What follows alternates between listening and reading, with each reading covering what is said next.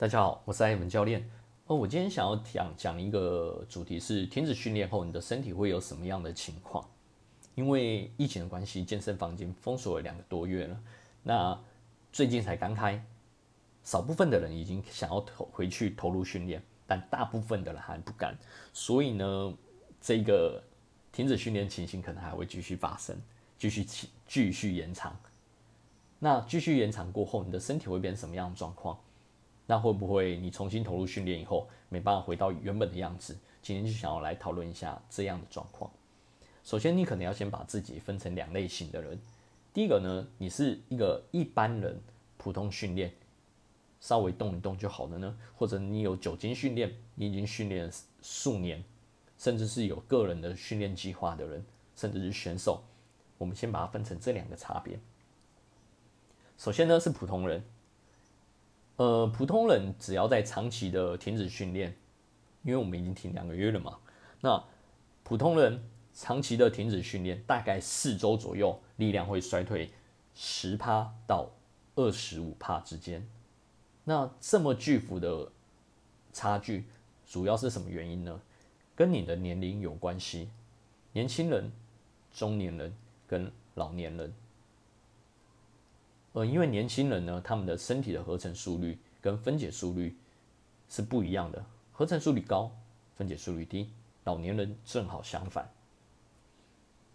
那因为这样的状态期，可能有人会用等差等差级数去算，说如果老人家再继续下去，再过两个月，他会不会肌力衰退一百趴？那他的训练都没了？其实不会哦。因为这跟我接下来要讲的东西有关系，只要你有动就好了。有动这件事情是有有益无害的。首先，你的肌力并不会衰退回你还没有训练前的样子。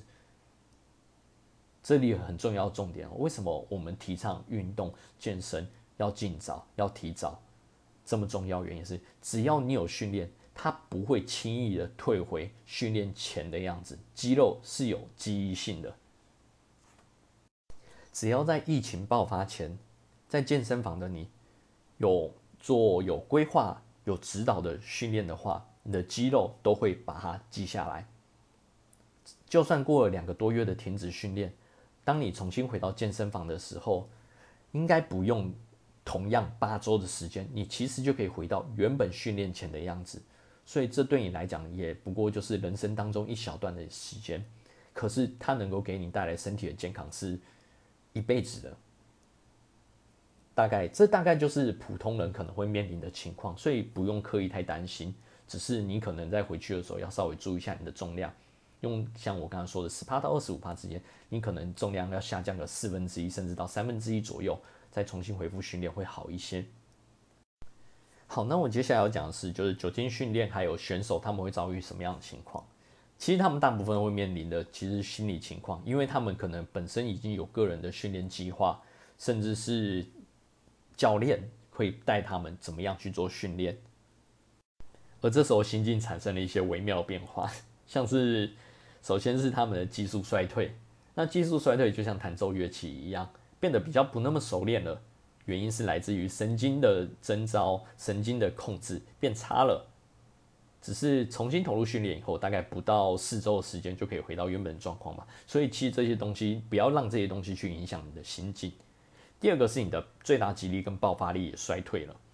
那这个衰退原因主要来自于你的肌肉转换，因为你长期没有运动关系呢，肌肉量其实先只要你有维持正常的饮食。和一般的动作，就算你没有进健身房，你的肌肉量其实不应该会衰退的太多，只是它中间会做一些小小的转换。首先呢，我们知道，我们粗略的概率讲一下，肌肉有红肌跟白肌。那红肌是负责有氧运动的，我们讲一下有氧能力比较好，不要讲有氧运动，有氧能力比较好的。白肌呢，爆发力比较好。但如果你有看《最强弟子建议》的话，你会知道中间还有一个粉红肌。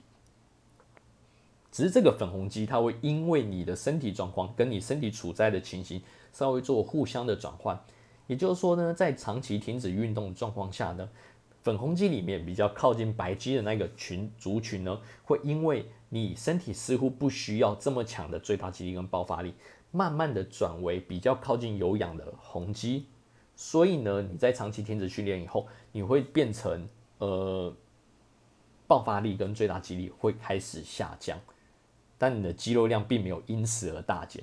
所以千万不要觉得说我回去以后完了，我肌肉量大减了，我肌最大肌力跟爆发力不见了。其实只要你重新投入回去训练以后呢，他们马上又会战列归队，马上回到白肌的那一部分。所以这也不需要太担心。第三种情况是，有些人会觉得啊，我线条糊掉了，我切割度没那么好了。其实是因为你停止训练以后呢，你的肝糖浓度下降了。